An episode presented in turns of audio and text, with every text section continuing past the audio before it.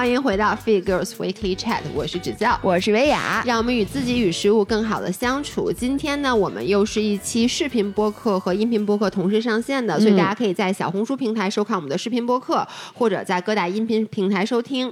然后今天这期节目在开始之前，我们要首先感谢小红书，准备好了吗，老伴儿？在这嘈杂的年代，我们更需要回到生活本身。七月十八日至八月六日，小红书邀请了七档中文播客，发起投入真实生活计划，一起重新审视、理解投入生活，探讨自我、时代和生活的关系。让我们亲身入场，去触摸，去跌倒，去胜利，去用生活重塑生活。每一种生活都应该被记录，唯有自己是生活的创造者，也是最忠实的观众。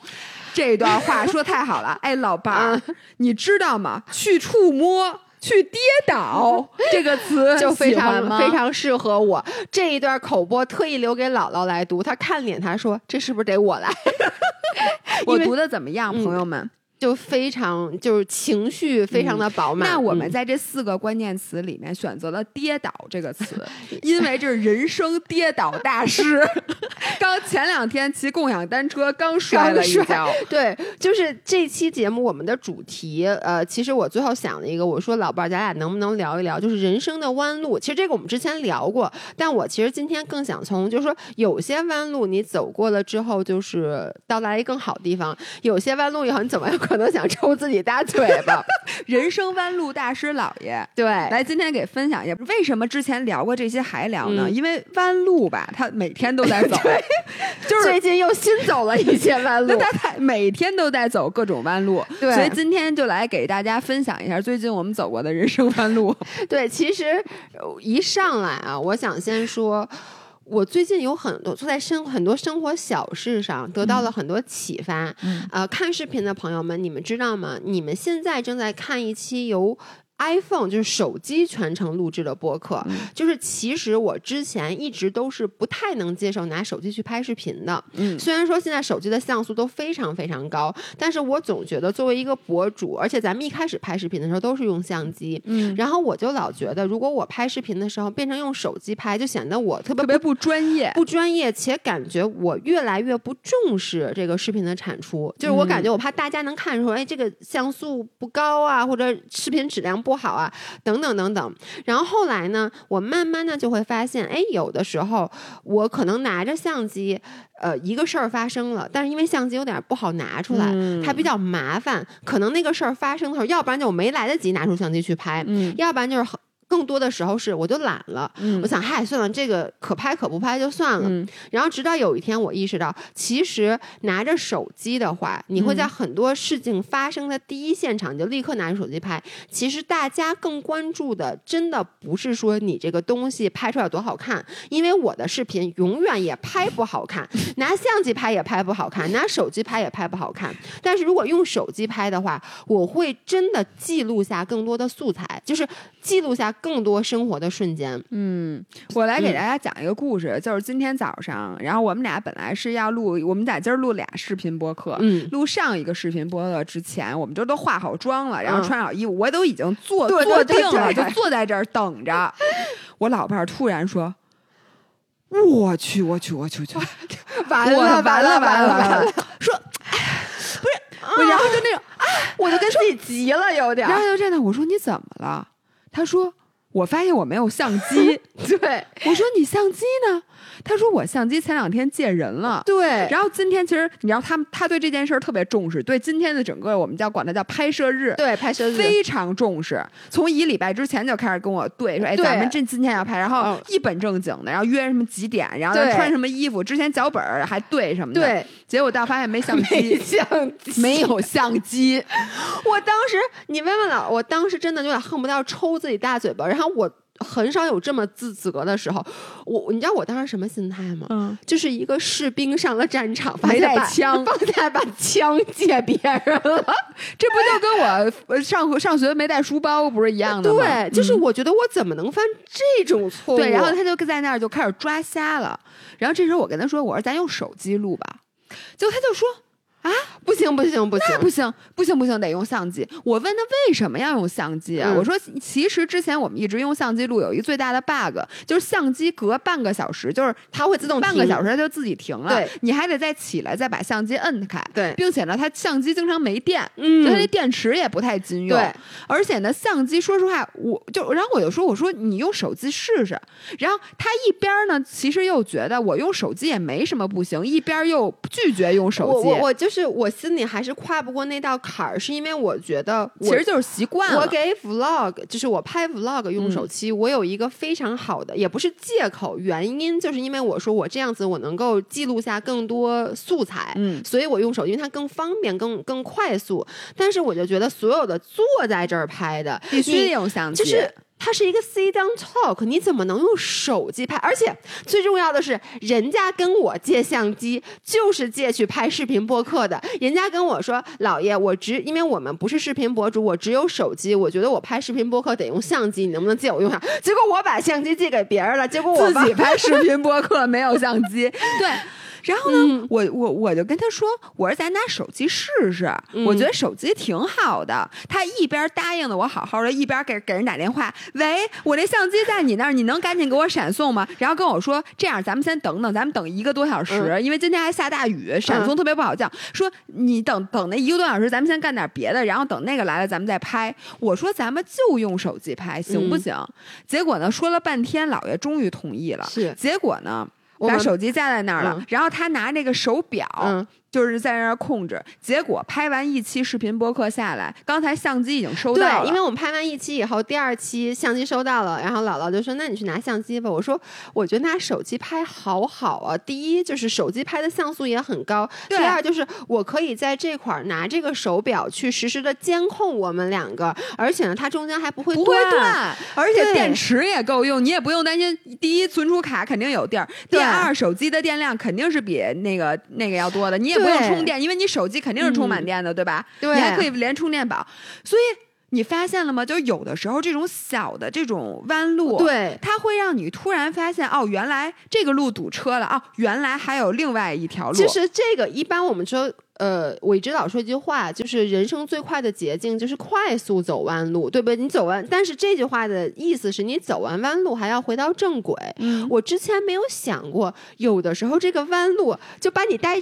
岔了，带到了另外一条路上，结果这条路它整个就是一条捷径，它就是比之前那个快。你觉得你走的是弯路，嗯其实你走的是一个捷径。对啊，我觉得这个真的是好多时候都是这样。你说今天要不是你把相机借给人家了，嗯咱们还是用相机永远都是用相机拍的。对，然后就没有这个机会去发现，哎，用手但机拍是我跟你。讲，就是有一点，嗯就大家在这个时候一定要想一下，很多人，比如说咱们每次开高速，嗯都是从某一个出口出，嗯，对吧？然后现在你已经错过那个出口了，其实你是有机会从另外一个出口出，发现哎，从那边拐，就是你嗯新发现一条路，嗯还是能拐到这个地方。这时候最怕的你就你要倒车。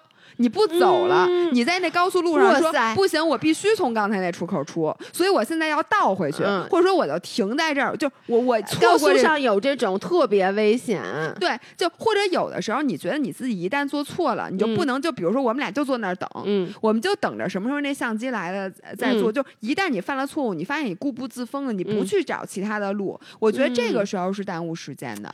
所以他哎说的就是走弯路不要紧，咱快点走。对，你也许能发现哦，原来从这儿也能出去，原来这儿还有一条更好的路。对，然后我发现人生还有一种情况，刚才。就我们今天主题是弯路，我发现嗯我还经常干一种事儿，就是我以为我走了捷径，嗯就是我看到了弯路，但是我说不行，我要走捷径，结果最后 turn out 那个捷径是一个更远更远的弯路。我前段时间刚刚经历一件事儿，我都不好意思跟大家说，我 vlog 里面 拍了一点这件事儿，我能跟你说，我私下里已经笑话你很久了吗？嗯，你笑话的没问题。你给大家讲，我都不好让大家高兴高兴，真的。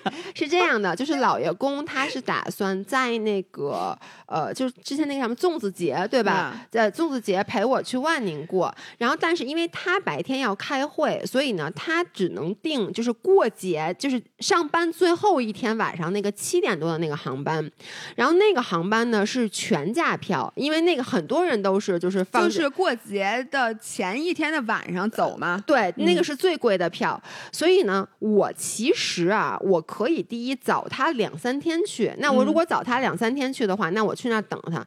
那你知道我当时合计一什么事儿吗？我想了一下，我早他两三天走，机票是便宜了，但我到那儿我得先租一辆车，然后从机场开回我们家，对不对？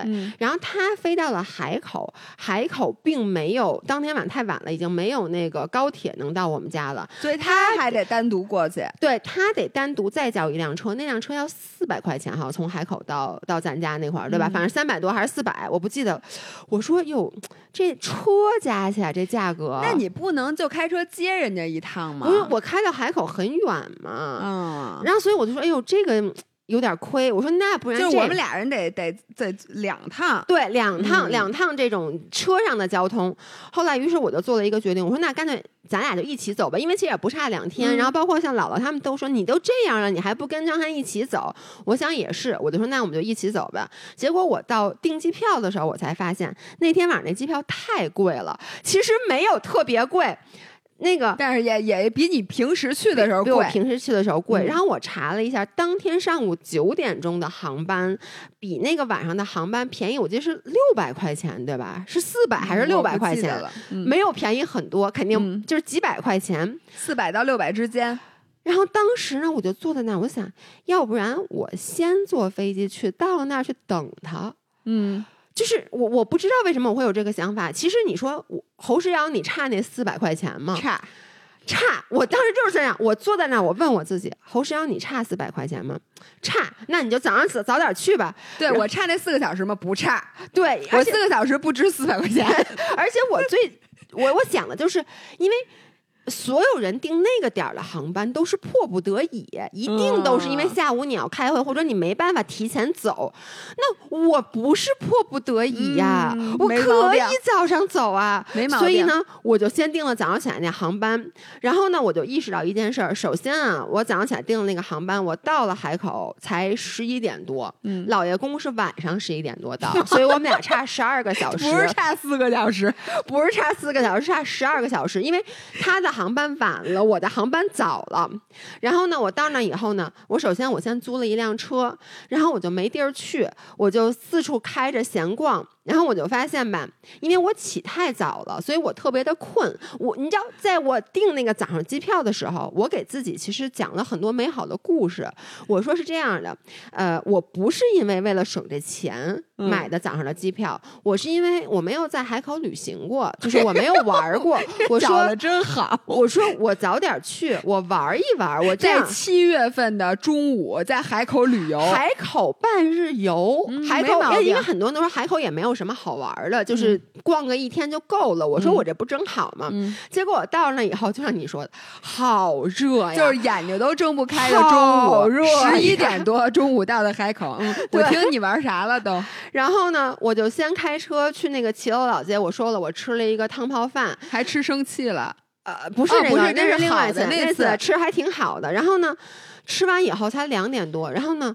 我就困得五迷三道了，因为你想啊，我早上起来六点多就起了，为了赶飞机，然后我又是个晚上两三点才睡的人，我就你想你到那么大热天儿，你坐飞机也没睡着，到那以后吃了五迷三道了，然后呢就在那说不行，我得逛，因为我来海口是为了逛的呀，我不能再找个咖啡厅休息，不允许，那不行，那不行，我就再开始在大街上逛，然后那个。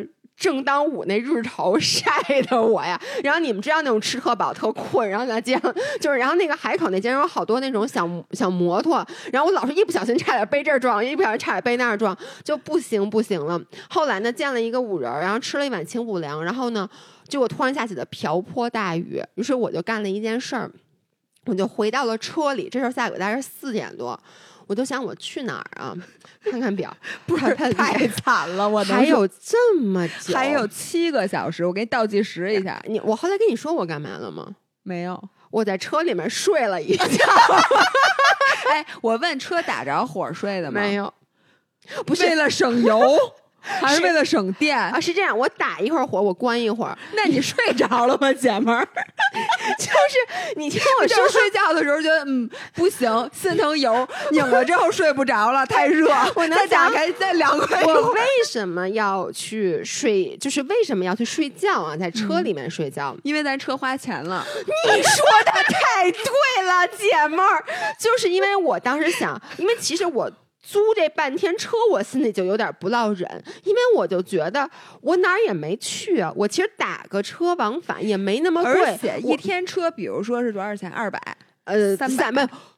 那个时候赶上过节，一天三百多，一天三百多，我等于一直一百五白瞎了呀。对呀，我等张涵等十十，就是我得开着他出去。但是呢，因为周五那是周五，还不是周五，就周四。但是他是那等于是小长假前的最后一天都特堵，特别堵。所以我在停车场想，我想那我就在这个车里面睡觉，因为这样子我这车我反而得在车里，就是我。当时一直在 justify 一件事儿，就为什么我要提前租车，而不是把行李存在机场打车？嗯，因为打车会便宜很多。嗯，那我当时想的就是，因为我有这个车，我可以随时在车上休息。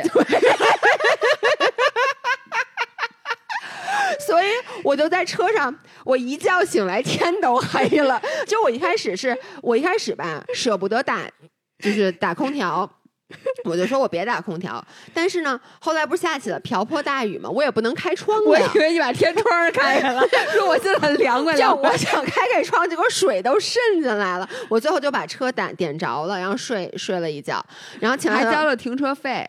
呃，因为你是在停车场里睡。你说太对了。然后后来呢，就想，哎，我去哪儿啊？然后我就开着车呗，我就 漫无目的的开。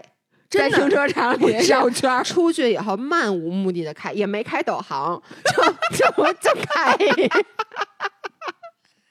就是说能去哪。后来我给大家讲，后来好不容易挨到了十一点多，然后呢，我我第一我都无法想象你中间那几个小时，你都我睡了仨小时。哦，对 对，就是。你知道我第一次接老员工，我提前很早就到，就在路边等着。就是我还因为你也不能直接去，因为你直接过去的话，他只能停几分钟嘛。有次进停车场还得花钱，所以就在路边等。对，还坐在车里。对，在路边等了大概得有可能得有四十分钟到一个小时，然后还被警察给说了，因为警察就过一会儿就骑着那摩托过来说：“你不许在这等着什么的，就给我开。”然后我就开往前开一点，然后看没人，然后别的车停我又停下。然后最后终于接到老员工，接到老员工快十二点了。结果就因为那天我明明可以早去呢，不要忘了。但是那天是小长假前的最后一天，其实，在任何城市都是很多人下了班以后会去其他的，比如郊区啊，开车会出去，你知道吗？所以那天晚上堵车，我凌晨三点钟才到的我们家，就那一路上开了，我们那海口到我们家一般是开不到两个小时，那天晚上开了将近四个小时。我想知道张快吐了，挨了几顿骂。反正跟他有点，但是就是我同时又觉得老员工也不是特别想来，是我非逼着他来的，你知道吗？但是我当时那个气儿啊，我在唱，我过一会儿就，我要不是为了等你，你是，然后张涵说我没让你等我呀，这个就是。跟走弯走弯路，最后快速走弯路回到捷径，就是你想走捷径，结果没想到绕了一个天大的弯。我来给你圆回来，好吗，老伴儿？好。首先，我告诉你，你如果走了 the other way，就是那天晚上你跟张翰一起来的，你能到现在都耿耿于怀，心想我明明能早走，我能省那四百到六百块钱。嗯，我就是你坐整个坐飞机，你良心是过不去的。嗯，你就觉得我为什么要和就我就是我不是我是数字游民，我是一个自由人，为什么我要去买全价票呢？然后你会一直在脑子里在坐飞机的时候，而且你晚上依然会赶上堵车，对吧？对对对，你会在想，我一个数字游民，我为什么不省那四百到六百块钱？我白天在海口玩一天呢？对，因为我没我海口这也没去过，我那也没去过，我明明可以早上来，然后我享受一下阳光、海浪。清补凉，我还可以再五人，我是不是有病？我非得大嗯晚上赶这班飞机，多花六百块钱不完，然后我晚上还赶上堵车。嗯你绝对不会想到，其实你选择的第一条路是一样惨的。对，哎你你太会安慰人了。好不好？我，你这么一说，是不是？我我这你知道这件事儿让我心里难受了好久，就是我很气愤，我就是气那个他妈的想想想占便宜的那个侯诗瑶。哎，你说太对了，你最后发现，而且我这样我还拍了 vlog 呢。对呀我我把我我包括睡觉，其实我都拍了 vlog，你知道吗？就不是你睡觉是咋拍的呀？我我就是说，我就跟大家说，我说，哎呦，我实在没地儿去，我现在准备睡一觉。我说我准备睡一觉，然后下一个镜头就是 天已经黑了，你们看看，这是哪期 vlog？大家就是刚刚发的那期刚刚发那期，大大家赶紧看一下老爷海口一日游，海口反向带货大使。对，而且你说你不走这弯路，你咱们这期播客咱说什么呀？人生弯路大师，你不走弯路，谁走弯路？是不是？嗯，那我再讲一个我最近走的弯路，我都给你圆回来讲吧。那个爸，就是 我跟你说，爸爸，这个是我逼他讲的，我知道你要讲什么故事啊、因为刚才姥姥让我把这贡献出来，然后我说，可是我爸还不知道这件事儿呢。没事儿，咱爸早晚得知道，好吗？好，我给大家讲一件事儿啊，是这样的，就是我我们小区要停热水了，不是他们小区绝了，我们小区绝了，就是我们偌大的小，我们小区人特别特别多，就这嗯么大的一个小区，本来都是那个就是有那个热力公司，就是小区。直接供直接供热水的，我买房子的时候也是直接供热水的。然后呢，突然在一个月前通知我们说，热力公司和那个就是合同到期了，嗯说这个热力公司说再也不不给我们供热水了，然后说供热水也行，但是因为所有的器械都已经老化了，嗯然后呢，那你们出现换，嗯，然后那大家肯定就，不愿意。呃因为换很贵，就是。换，你知道换的成本是多少吗？就是如果你换的话，相当于一吨热水三百多块钱人民币，那谁用啊？就没有人愿意换。所以呢，现在就面临一个问题，就是没有热水之后，我就得自己去弄一个热水器。装热水器。对，然后嗯这就来了。这个故事是这样的：在我刚买这个房子装修的时候，我爸就跟我说：“你得就留管儿，就你得装一热水器。嗯，我说：“不用装热水器。”我说：“小区是有直供热水的。”但是当时啊，其实实话说，也听到一些关于这个小区有时候容易停热水，因为它嗯那个管道可能有点什么问题，就是但没有那么频繁，可能几个月停一次。然后呢，我当时想的是，那没关系，我可以去健身房洗澡。就如果只是一次两次的话，或者去姥姥家用用热水。我爸当时跟我说的时候，他甚至用的原话是：“你得听我的，你不听我的，你将来肯定得后悔。”我就跟他说：“我不会的。”其实我现在都不明白为什么当时我就不装这个热水器，可能是因为我嫌麻烦。因为你知道，就是你买热水器你还得挑，而且呢，弄热水器你那管子是不是还得怎么走？然后我那个。我觉得你这很正常。如果我们小区有热水，我嗯干嘛要装热水器啊？这种事儿是什么几率才会发生的事件啊？但是我爸就说说你装一个，万一小区停热水了，你有热水。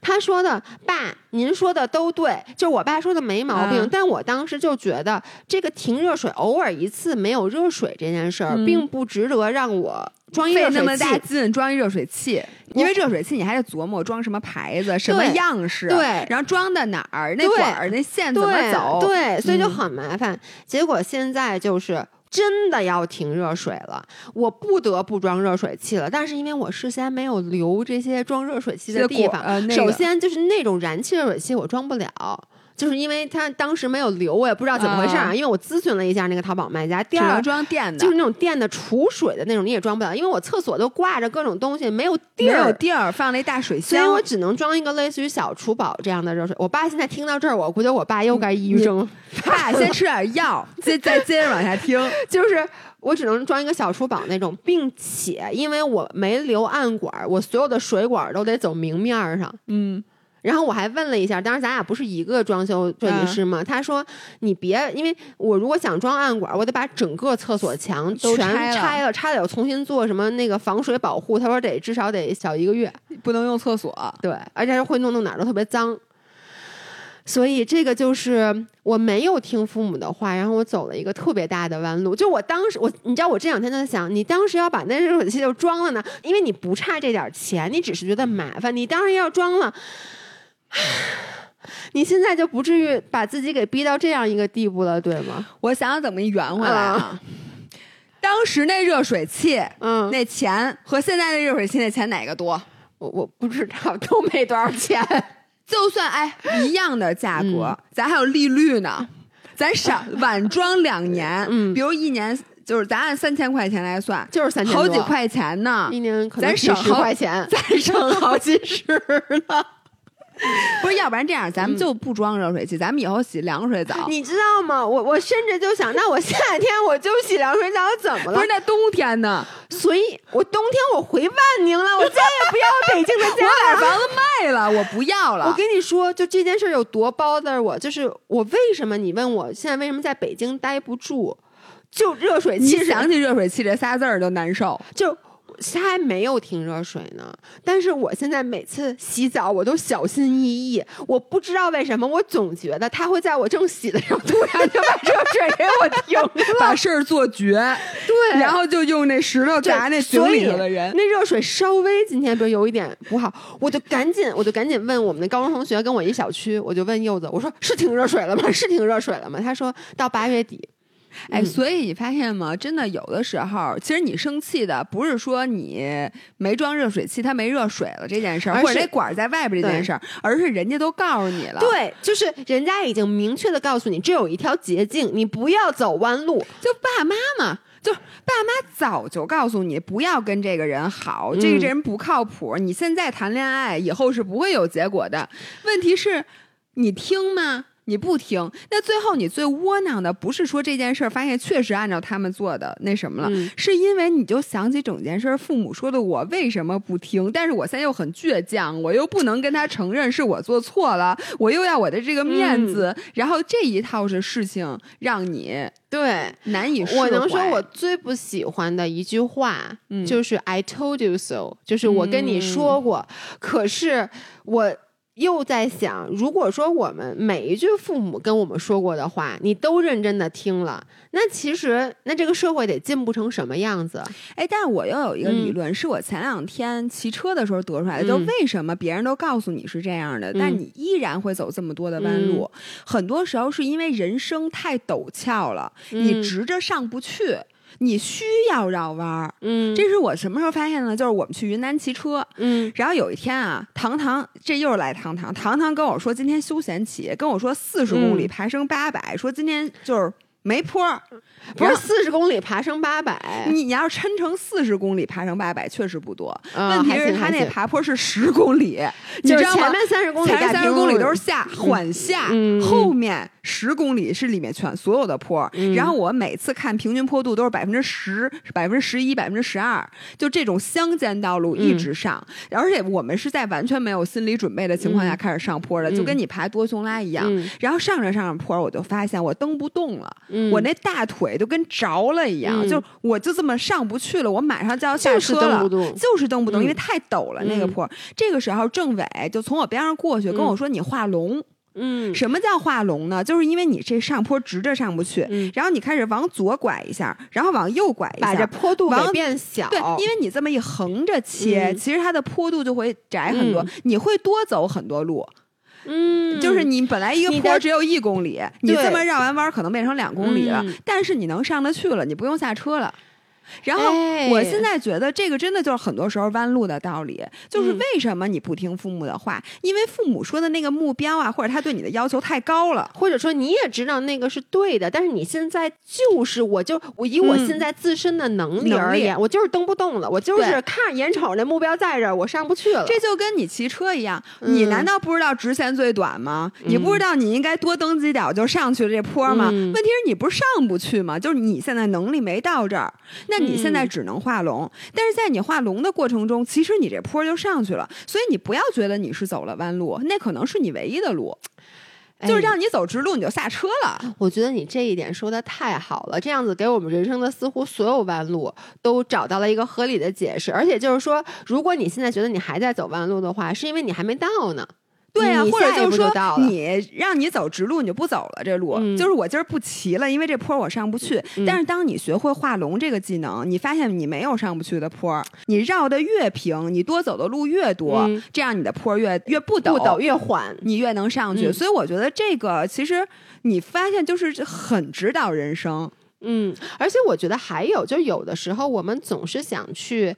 呃，走捷径，但是你可能最后 end up 啊，就不管你走哪条路，其实差不多。就是比如说你，你是有经常有时候就是，比如开车，你发现没有？就是今天我们开车从一个路口出来，然后呢，姥姥跟我说左转，然后呢，我就说不是右转吗？他就说你左转进，就是其实左转走一条小路，确实到我们家更快。但是我从来没想过，我每次都走右边儿。儿，嗯然后呢，后来我就想，如果说我不是姥姥今天陪着我，比如她只是跟我说，哎，你以后出门左转有条路更快，但是 chances are 我不认识那条路，嗯。我第一可能我是导航。嗯然后在那查半天这条路。第二呢，就是那条路它没有我平时走，我平时走那种是巨大的路，就是非常的明确，但它没有那个明确，它可能路比较窄，我可能会出现一些剐蹭，所以未必那条更远的路它就是弯路。那这个就是特别典型的一个例子，就是停车场理论。嗯，就是大多数人会在停车场里找那个最近的车位，我每次都是。就是我。因为我之前停过好车位，嗯。所以我每次去的时候都觉得我今天一定还能停到这好车位，嗯。然后我就会先一猛子开到离电梯最近的那口，嗯。然后开始找，因为离电梯最近的口一定全是车，嗯，然后你就找找找，发现左绕一圈没有，右绕一圈没有，明明更远的地方有好多车位，不行，走那几步简直是我人生最远的路，绝对不能走。嗯。然后这时候有时候你还停那儿等，嗯，对？吧？你等着，然后看谁快走了，哎，嗯一看小灯一闪，嗯或者有人出入，哎，有希望了什么的，然后再停下。然后人家数学家都建立模型了，嗯就没有人在停车场竞争里获胜。哦，真的吗嗯？，就是你最后啊，就是你只要把时间拉的足够长，因为你总有运气好的时候和运气不好的时候，嗯总体的时间就是你花的时间远远大于你看见的第一个车位你停下然后走到电梯的距离。就是如果比如哎咱算一年的时间，嗯，你无论用什么样的 strategy，为了停到最近的车位少走点儿，你都不如看见一个车位就停下哎，来节省时间。你知道，你这个我觉得说的特别像我们很多时候理财的一个思路。我从去年开始开始想理财了，嗯然后呢，我就说我要买一些，不管是年金险也好，保险也好，我是。保险公司的这个销售也好，或者说是这种理理财顾问也好，他们最喜欢的客户，嗯。就是我一般就这样，我说我有多少钱，然后我的需求是什么，我会告诉他，我说我希望啊，这个钱，比如说最简单的，就是我们两个的工作其实是属于比较不稳定的，就我们不是一个每个月拿工资的，时好时坏，波动很大。我说，所以我的要求就是我要找一个保本儿的。稳健的，对，嗯非常稳健，就是保。嗯本儿，我不能接受不保本儿。嗯然后呢，第二就是我希望这个钱就是可能，比如说在我们六十岁的时候，他能够稳定的给我一些钱回来。然后呢，一般人就给我就给我两个，就是年金那种对年轻人说嗯你你就这个挺好的。我说行，嗯我都不问问题，嗯，我从来不问问题。然后甚至就是我上次买保险，那个人生把我约出来了买年金说我给你讲讲，对，姐，他说我我给你讲讲，我说其实不不太用了。他说你什么问题都不问，你放心，我还不放心呢。他是不是觉得我是个骗子？就把我约出来给就。给我讲了一堆，其实我也没有太认真听。然后后来我就把这事儿说给了 Amy，因为大家都知道 Amy 同学她是一个特别喜欢投资，她就一直就做，她是做投资的嘛。她就问了我几个问题，她说你这个每年交多少钱？我回答了，她说那你这个这个什么利率还是什么，就是什么嗯反的年化利率啊，我说我我不知道啊。他说，嗯我我他说，那你这个钱是保本儿？他说保保的是多少？我说，就好像他从多少年后开始给我钱，然后他好像那钱我要不取，他还放在一个万能账户里。他说，那这两个都各是多少的利率？啊利率，不知道。然后他说：“那他这钱返到多少岁？”我说：“我也忘了，反正挺老的。那时候我可能已经死了。”然后他就问我说：“那你你就怎么买呢？”我就说：“我就是我知道这么一个顾问，我就问他，他说：‘那你没有去对比一下别的嗯保险公司吗？’”完全没有。然后我就想说一下，这个就是我的理财观念，我发现跟很多人很不一样的，就是很多人他是像 Amy，他就是他说他每次都会列一张 Excel 表，把所有的产品都放在里面，但是因为他是做这个，他很喜欢，嗯，他就会去研究。然后呢，我是就是哪个就是哪个，是因为什么？我觉得第一。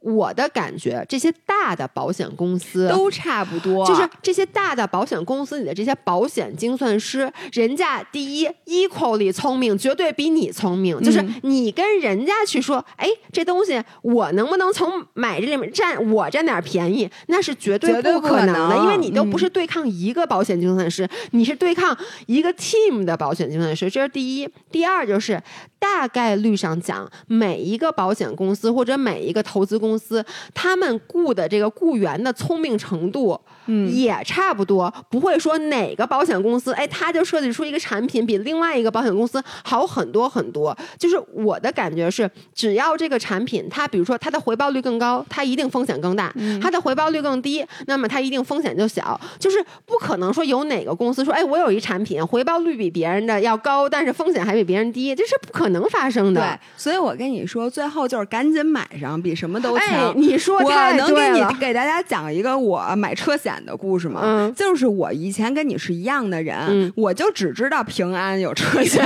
我都不知道还有人保，我真不知道。就因为我第一辆车就买的平安，嗯我每年就跟平安续。然后有一天就有人跟我说，哎。说那个什么，你为什么每次都买平安啊？嗯说人保的一个什么什么东西挺嗯好的，我一下觉得我是不是吃大亏对，了？哎，人特别容易这样。啊，我就说我去，我都不知道。嗯然后有一年我买保险的时候，首先是人家告诉我，您这保险快到期了，嗯您是不是考虑在我们家继续续？嗯因为我都续这么多年了，嗯我说那可不行，你给我把条款都给我发来，我得好好看看。我告诉你，我现在可你怎么。可能看呢？咱俩公司的任何合同，你看了吗？我靠！我跟你讲，我这辈子再也不想看了。然后，于是呢，我想这回我告诉你，我要把这前四年亏的钱我全赚回来。于是我不光给平安打电话，给人保打电话，嗯还有一些我发现小保险公司、嗯各种各样的车险。我为了搞清楚这个车险和车险的具体区别，嗯我设精心设计 Excel 表。我能告诉你，光 Excel 表的选项，嗯我都设计了一个多小时嘛。因为每一家他写的那个词都不一样，嗯他给你写的数都不一样，嗯有的他告诉你这个数，有的他告诉你那个数，他告诉你的都不一样，你都没有办法横向比较。以至于呢，我设计完这个表以后，确保 make sure 所有的选项都在里边，我就开始往里填，然后管他们给每个人都打电话，嗯然后呢要哎你这个是多少？你告诉我，你那个是多少？什么什么的。最后有一次就弄到一半儿吧，我们公司来急活儿，嗯就是特着急，就那几天，结果我就把这事儿忘了，就是把这关了结。果你保险过关了之后期了，你怎么知道？不是，先是 首先呢嗯是忘了之后呢，我其实后来就没那么忙了，我想捡起来，但是千头万绪我忘了我弄到哪儿了，你知道吗？然后哪个是我之前填的时候，哪个是后来 update 的？后来，然后那个每一个保险公司都在疯狂的给我发，问我，嗯哎姐，你考虑的怎么样？我跟你说，我们这儿还有一个产品，夸夸夸又一大堆，我在想，我这个 Excel 表还没做完呢，你又来一个，就没法弄。结果呢，我就说，哎，我现这两天咱们等这件整件事儿忙过了，我再考虑这件事儿。你你老觉得这个又得值得我拿出一个单独的时间我必须要一整天的时间，而且还坐在那儿，而且嗯必须是我老板不在的时间，嗯因为如果我老板过来发现我在弄我的车险，嗯我老板肯定得说我，所以必须还得赶上他出差，所以我就一直在拖。嗯直到有一天早上，我确实那项目没做完呢。嗯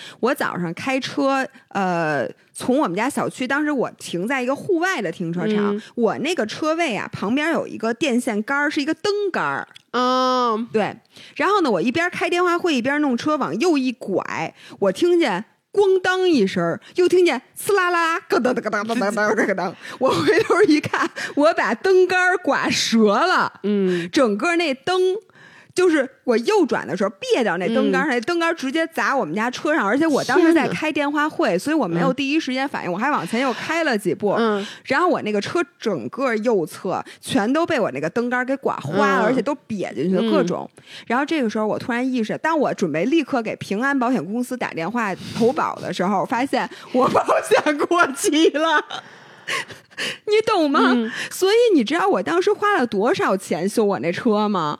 对我，我跟你说这种事儿就是。典型的我经常老干的，就是你总是在犹犹豫豫要不要买，包括有时候就是，然后就其实你就错过了最佳时间。所以你刚才那说那句话特别对，就比如说你想做一个投资，你其实啊，就你只要明白了你想要什么样的结果，就是我的需求是什么，然后你找一两个信得过的人稍微打听一下，就赶紧买。当然咱也没什么资格给人做这个。我是想跟大家得出了一个，我从那之后我在我办公桌上写一句话，叫 “Done is better than perfect”。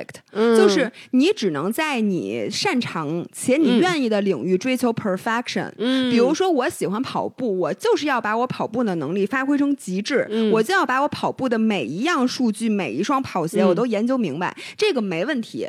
但是你人不要指望在你所有的地方都不吃亏，都当那个最精的，然后都做那个完美的事情，你做不到。有很多时候你及格就行，就跟你这个考试，你现在过的是要 pass 这个考试，而不是说你追求双百。我发现就是咱们俩在投资领域啊，咱俩因为对这玩意儿，第一没什么钱，第二没有追求。也不喜欢，对，主要是不擅长，我觉得，对，所以我觉得我现在特别能接受，就在这些领域，我只要说我有一个理财产品，嗯，然后呢，我有一个保险或者什么的就行了。但是我想问你一个问题啊，比如像我买了这些产品以后，可能有时候就会碰到一些别的人，然后就问，哎，你有没有投资？我就说，我可能买了一些什么产品，他们就说，哎，给我看看，我给他们看，我就不去不不给他们，我可能给他们一看，他。你这个也，有点买亏了。对，我跟你讲，现在我能做到，就是当我这做了决定以后，嗯，就是我根本不听，然后我就说你们爱说什么说，我就这样了。嗯，我现在具备这么一个技能，就跟你刚才那个呃走错路一样，就有的时候我会我开着车，我就每天都走这条路。嗯，这时候有人跟我说，哎，其实你应该走那边，我根本就不听。我在想，我不希望这种一无关紧要，对，然后呢，第二我也不喜欢，第三我也不擅长的事儿，浪费我任何的心理能量。哎，你说的太对了。其实，因为你在一开始时候说的时候，我还在想，那如果有一条确认的是更好走的路，为什么不不走？我现在就觉得，如果是急事儿。或者说以后就说这件事它耽误我可能很多很多时间，它对我很重要，那可能我会花一天的时间去研究一下怎么走那条近路，然后我去评比一下。但如果这件事儿它对我是无关紧要的，其实有的时候不管是弯路也好，浪费时间也好，就是这些吃亏也好，它只要不是那么那么重要。就是它和你相比，浪费你的心理能量，让你心里难受相比，其实它真的是对。就跟比如说，有的时候我们会去朋友家，发现那朋友弄那茶具，就我那天就去我朋友家，弄那茶具特别好，然后摆的，然后我们坐在那儿就给我们倒茶，弄那什么茶海，然后那个什么，我突然有一那瞬间，我也想买一套茶具，我当时就想，我说人家这样。真好，我说你看人家那个多会生活，然后没事我喝喝茶。但后来我如果照我以前，我就买了，就买茶具会的。最后你会发现，因为这茶道这玩意儿，你第一不喜欢，第二不懂，第三它很费时间。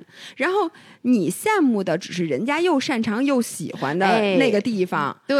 然后你。其实就你现在这样挺好，你说你渴着了还是饿着了，在家你喝点咖啡不行吗？所以我现在就发现，我只想把我的心理能量用在我真正感兴趣且擅长且重要的事情上，在其他方面，这路远点我认了，我不想花时间去琢磨。这车险贵一点便宜一点，可能就差二百，我就你甭浪浪费我时间，我就续，我每年都续同样的这个保险，我每年都买一个宽带，都一个手机套餐，不要再。烦我了，对，就 OK 了。我觉得这个就是该走的弯路，咱就得走。对，但是你看，你刚才说了，就是也有我们很擅长的事儿，但其实这些擅长在意的事儿，也是走了很多很多弯路以后才到今天的。而且，甚至我觉得我们也不敢说，我们今天走的就不是弯路。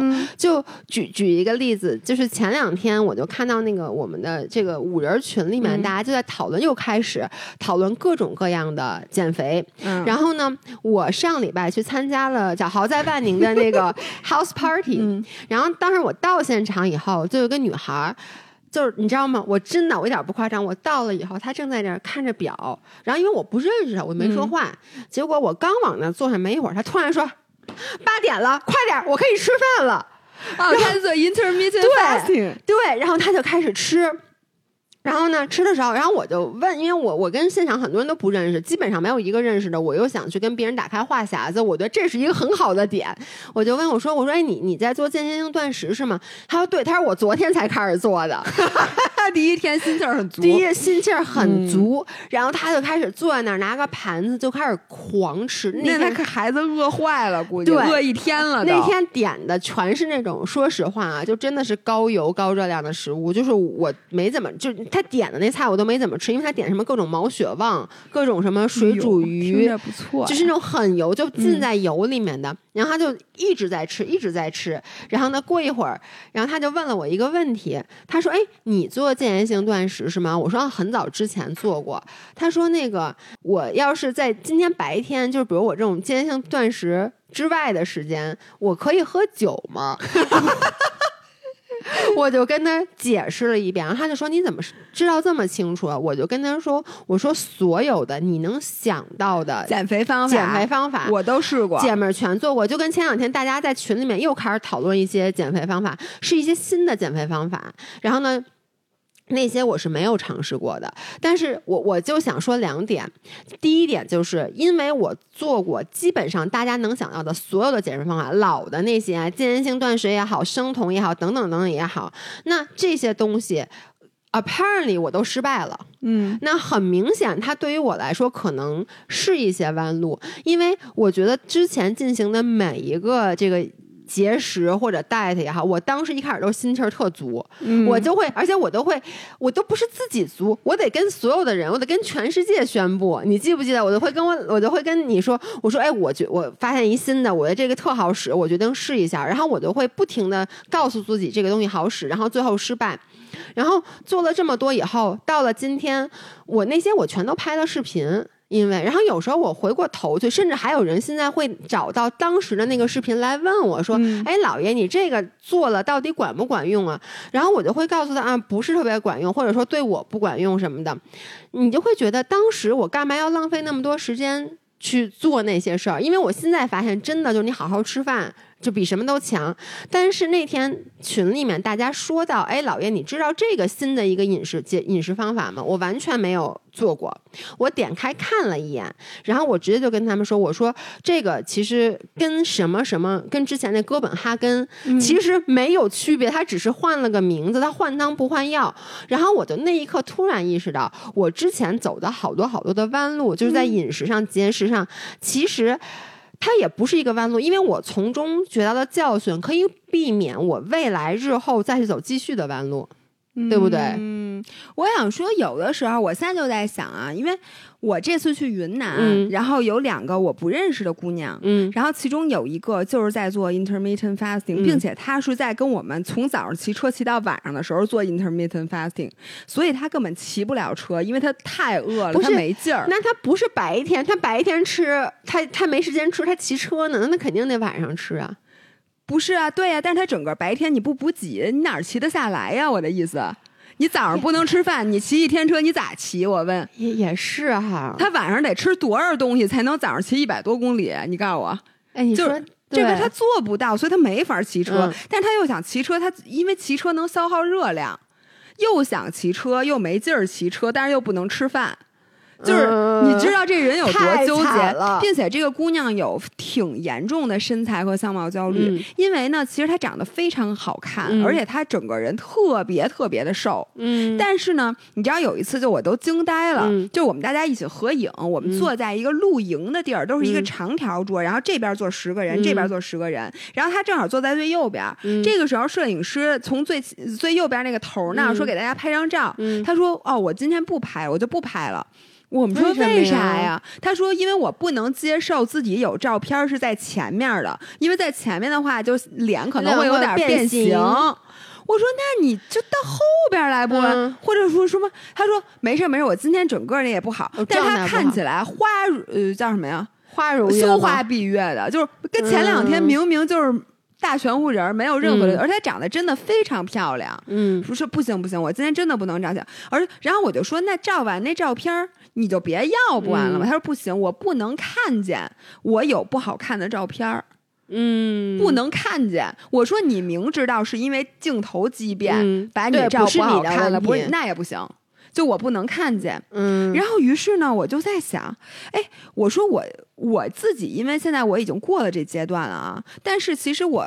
大家尤其是出去玩儿，你跟每天大家一起吃啊什么，你就能接触到其他的姑娘的时候，你会发现，就真的太多太多的人是跟我，当然我之前也不至于这样了，但反正就是什么饮食有一些呀，就不敢吃啊，这也不敢吃，那也不敢吃那种阶段。然后我现在发现，几乎没有人能幸免。就最开始你总有这个阶段，然后我就会发现，是不是咱们走的所谓弯路，那路就是弯的呀？就是它没直路，你明白吗？你的意思就是你最开始都会经过这儿，经过这儿，经过这儿，经过这儿，然后最后才能可能。越走越好，或者说，我觉得，比如说，对于这个健康饮食来讲啊，因为我们出生在现在一个社会，我觉得现在这个社会，首先大家对就是自媒体这些对身材呀、对外貌这些本来就是会引导过多的关注，也因为坦白讲啊，现在是一个食物富足，甚至有些，我不是说在非洲啊，就是说，比如在咱们普通的家庭里。是一个富足且有点过分富足的这么一个社会，你吃的东西确实是很多很多，所以呢。很容易造成，比如说我吃的很多，然后呢，可能就最近体重的这个变化比较多，而不是说你说像我爸我妈，可能在老我姥姥年轻时候，他可能饭都吃不足的时候，他不可能是有这些问题的。所以在现在，如果你说一个女孩或者一个人吧，她从生下来到她一直年纪很大很大，她一直就是秉承着我吃东西就是想吃就吃，不想吃就不吃。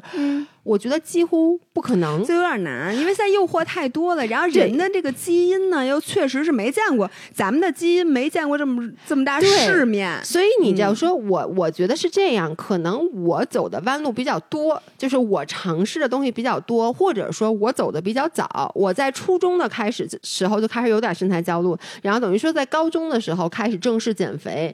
然后呢，我我我们有了一个特别好的朋友，那个朋友呢，在他刚认识我们。的时候是我身材焦虑和就是最严重的时候，是我刚开始当博主的时候。然后那个时候我们一起出去吃饭，他就盯着我，他就说：“你怎么会觉得自己会胖呢？你怎么会？因为我当时吃饭，就比如我要只吃沙拉呀，那时候特别特别事儿，甚至可能就是带着自己的秤去那种的。你怎么你这样活累不累啊？然后因为她是一个从来没有胖过的女生，结果我跟大家说现在。” 后来那个她肯定也在听我播客，你知道我在说的是谁啊？后来那个女生她后来就是怀孕了，因为怀孕之后她就会发现她的激素一下变了，然后她开始一个孕妇出去吃饭带着秤。真的每一个东西都撑，然后我就在想，这不就是之前的那个批评，不是批评我炸着我的那个人吗？所以他现在只是他的弯路来的时间比较晚，但是其实多多少少都要走。那其实看着他走这个弯路，我也不担心，就是你能理解很多。五人像给我们发私信，经常就会说姥姥姥爷，说我看到你们，尤其给我写的比较多，说姥爷，我看到你曾经经历了那么严重的饮食障碍，但我觉得你现在状态特别特别好。然后呢，说我现在正在经历什么什么什么什么，就把他那些全都列出来了。说你能告诉我，我怎么才能快速的从这里面走出来吗？我实在太痛苦了。我其实有时候就觉得，我也不是特别担心他们，因为我当时特别特别痛苦，我也觉得我可能走不出来。结果最后这不也挺。挺好的嘛，对，但而且确实有些时候你后出发反而会有优势。对，因为在这方面，你能踩在前人的肩膀上。就你知道，我们多少次骑车都是前面几个人多骑了好久好久绕，因为呢，有时候你走的太快了，人家都来不及告诉你在那儿其实应该拐弯或者是你在那儿的时候突然发现前面不能骑了，前面不能骑，你就赶紧打电话问他应该怎么骑，人家说哦，那你回来，回来之后从这块儿其实能过去。最后你发现人家后出发的人，人家都过去了，就是人家骑得慢的人已经拐到正确路上，就是因为。因为你去前面探了路，回来告诉人，最后就我们几个人累得贼死，人家贼开心。哎，你觉不觉得运动其实我们很多都是踩在前人的肩膀上，在在做这件事的？所以我有时候现在就在想，有的时候你慢一点走。就是你不要做那个领头兵，有的时候对你也许是更好的优势。嗯，就比如说你减肥，你可能是后知后觉，嗯，那种，但是前面已经有人帮你把这些个东西都摊了，你就可以看到哦，他原来这条路走不通，然后他现在拐回来了，没准我从他拐回来之后，我现在走一点不比他慢。对，而且我想说，就是运动这件事儿啊。一个是骑车，嗯就是公路车的骑行，然后呢，包括我冲浪还有滑雪这几个运动，其实都是国内比较晚兴起的。嗯然后呢，你看咱们现在呃去学看有第一，咱们可以看很多国外的视频。嗯第二，咱们现在就包括骑车，有很多国内的非常好的博主和老师。训练机构可以让你去学习这些东西、这些内容，然后我的印象很深。不管是冲浪也好，当然骑车也好，你就会问老一代，比如说像何 boss，、就是我们我们那个闪电的那个老板，他就经常说，我刚我开始骑们那会儿骑车时候可惨了，啥都啥都没有，啥都不懂，就是真的 literally 啥都没有，啥都不懂，然后就是摸索着来。然后呢，他们自己可能走了无数的弯路。嗯你记不记得当时他们说什么不会摇车，就也不知道是怎么回事儿，然后就在那个视频上看。包括像我冲浪，因为冲浪真的是一个非常非常晚在国内兴起的运动。然后我就听说，当时那些浪人最开始冲浪的时候，国内都没有一个做冲浪板的地儿，所以就只能他们就是真的是在网上看视频，国外怎么做，就那种有那种。YouTube 上有一些冲怎么做冲浪板儿的那种教学，然后自己一点儿一点儿去摸索，嗯包括像滑雪什么那些动作，没有人教，因为当时没有说一个老外过来到国内说我开一个学校，然后就是这帮人自己瞎玩儿、瞎瞎瞎瞎滑，最后他们现在就。变成了帮咱们趟了路的那帮人，然后他就会告诉你啊，你这么做肯定是不对的，你应该有哪个哪个，我觉得这个特别好。我觉得现在骑车，你只要让小红书上一搜，你嗯马上、你开开学第一天你就知道什么叫功率计，什么叫功体比，哎然后对吧？什么叫功率训练？什么叫踏频？然后什么叫比如说你这个左右平衡？然后你的这个什么区间纵一、纵二、纵三，你应该怎么科学训练？一目了然。对，而且我甚至觉得你都让我少走了很多弯路。我能说，就因为你骑车，就是对于骑车这件事儿，嗯就我一开始买车，如果没有姥姥，嗯哇塞，你都不知那道买什么车，就是我觉得我一定就就，而且车的轮子叫轱辘，对叫轱辘，然后那个锁踏叫脚蹬子，对然后还有一些其他的部位都不知道叫什么名对，而。且就是这个车什么什么碳的呀，还是什么铝的，就是就一点儿都不知道。所以就当时姥姥就是属于她自己，因为她当时买车的时候，我记得你就研究了很久很久自己。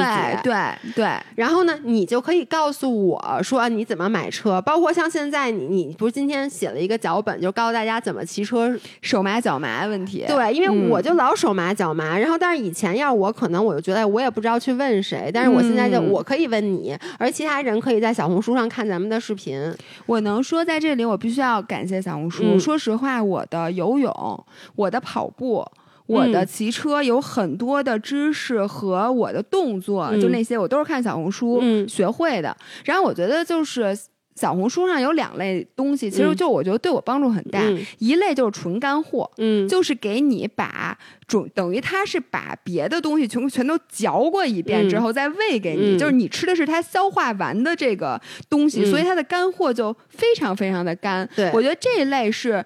就是它的搜索，你在小红书上一搜，马上大数据做的特别精准。嗯还有第二类，我觉得更管用的，很多的时候啊是，嗯，教练教你，你嗯是一个 take away，、哎，跟你同样走过弯路的人教你，嗯你是得到最多的。对，我觉得就是小红书上，因为大很多人，比如你学游泳，嗯很多人他都和我遭遇过一样的问题。就比如说教练跟你说那腿得扶着，嗯我不知道那腿得扶着吗？问题我扶不起来。你说的太对了。我觉得小红书就是让好多正在经历这些事儿的人，他突然解决了一个痛点，嗯他就可以迫不及待的。以前你只能分享给我，但现在你解决了一个痛点，比如你以前骑车也手麻脚麻，对，突然有一天你发现，哦，原来我这样做手不麻脚不麻了，你赶紧把这件事儿，你就可以通过这个平台分享给所有的人。所以他最开他不是从根儿你教你嗯是、什么是最正确的骑行姿势，嗯如何避免手麻脚麻，嗯而是告诉你一个已经手麻过脚麻过的人他是嗯怎么好的。嗯，然后他你到底是我调整了哪些地方？就这种真实的你的分享，嗯然后和你同样经历过弯路，甚至有些时候这路可能就是弯的，嗯但是呢，你和你同样走弯路的人告诉你，哎，咱们这弯路上能看见这个，嗯能看见那个，咱们是怎么走的，而且让你有一种和他一起走弯路的感觉。对，就是让人和人之间的连接变得更紧密了。嗯，然后我觉得小红书对于我来说还有一个，因为刚才你说的这是从一个小红书使用者的一个角度，然后我觉得。基本上是不是大家多多少少每个人都有个小红书账户？我不知道啊，因为我周围的朋友即使不是博主，也都有自己的小红书账户，在上面去做一些分享。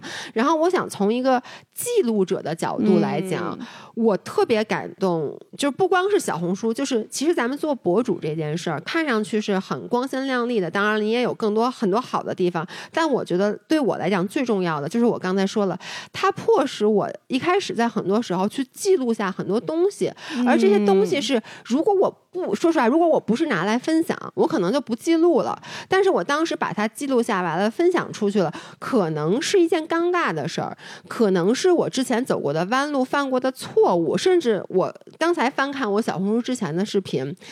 我都有一些害羞，觉得我当时这拍的都是啥呀？就是我在跟大家分享这个东西，我现在这个理念我自己都不认同了，但是我还是很开心，我把它给记录下来了，因为。我觉得每一种生活都值得记录，并不是只去记录那些积极的、向上的、好的。你的错误也好，你的挫折也好，我觉得更值得被记录。哎，我真的是觉得，你不要以为就是没有人看，其实有很多人看了，并且从中获得了很多的力量。像我就在我状态最不好的时候，我在看小红书上，不知道为什么小红书老给我推其他状态不好的人啊，真的在我们家安生，因为可能你搜什么受伤什么的，给你推的全。受伤，你发现哦，原来有这么多人都同一个地方受伤，然后你就看到哦，也有状态不好的，也有什么？我觉得大家发这些真的都有鼓励到我。是的，然后而且最后我还想说，虽然说小红书是一个感觉是一个线上的平台，但是其实我们两个。第一个人生见的第一个粉丝，我记得特别清楚，是咱俩非得要跟人合影的那个。对，咱俩非得要跟合影那个女生，那个女生就是在小红书上关注到我们的，而且那个很久远很久远以前了，就我们俩当时刚刚开始做博主，而且那个小红书那个时候的小红书也是刚刚开始做社社群，所以我们就是无意中的往上面发，完全都没有想过会有人在上那个上面，就小红书上关注到我们。结果那个女孩说她的小红书关注到我们的，我是从我能实话实说，我是。从那一刻开始，才开始说。重视小红书这个平台，就是真的发现哦，原来还有这个平台，我都没有那么重视。然后直到我们俩不是一开始开那个线下的健身房，然后好多好多的当时来健身的人，是因为当时在小红书上看到了咱们不是老发那种各种健身的小小 tips 什么的吗？他们看到了那个，他就觉得哎，这俩女孩她讲解的挺清楚的，我觉得他们俩可能应该开，如果开课的话，可能讲的应该也还行，所以就来到了线下。我觉得他等于让这个。线上的这个人与人之间的关系，甚至转化到了线下真实的世界。对，因为我觉得现在很多时候，呃，其实你们。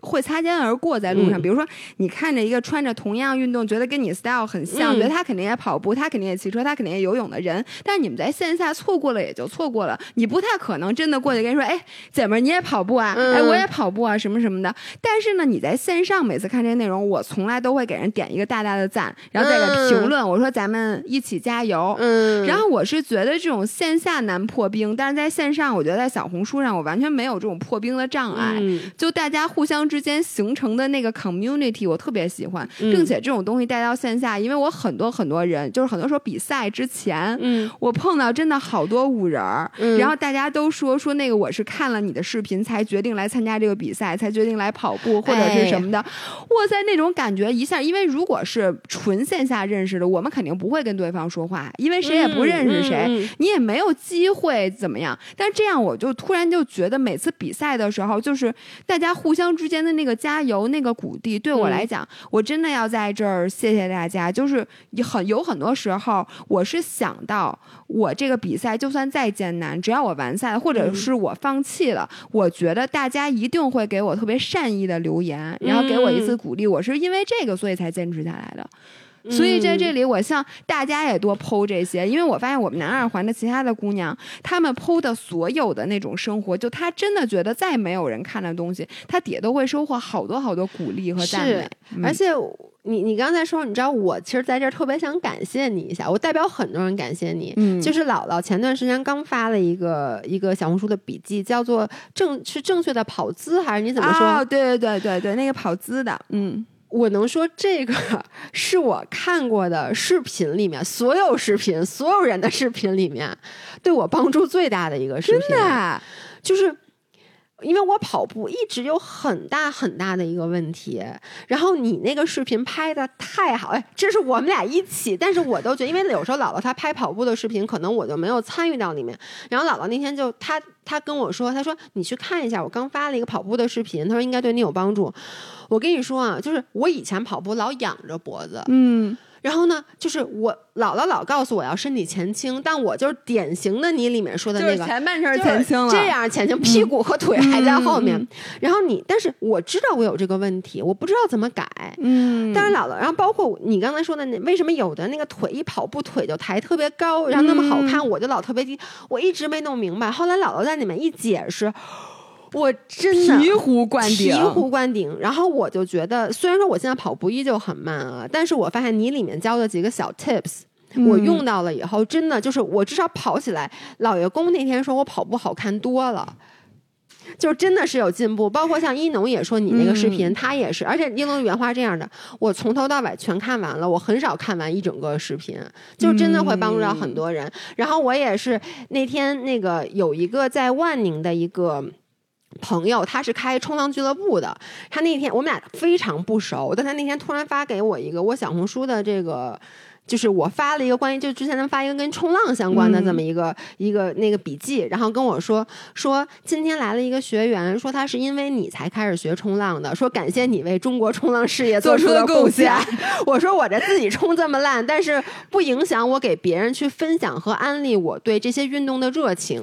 对，again，、每一种生活都值得记录。嗯。OK，那节目的最后，我首先要感谢大家的收听，嗯。然后特别希望越来越多的人能在小红书里分享真实的生活，嗯。因为我真的觉得不只是那种。就带了滤镜的那种生活，就只分享积极的，只分享好的。我觉得我们走过的就所有的这些弯路，我们经历的痛苦嗯。和我们的这些挫折，我们以为走了捷径或这些事情，我觉得都值得被记录。对，而且有的嗯时候你特别惨的事儿，你发出来吧，你让别人也高兴高兴，哎，对不对？就像我，对，走弯路大师把我的弯路走完了以后，录在播客里面，然后拍在视频里，大家一看特别高兴。OK，好好的那我们下次再见。拜拜，拜拜。Bye.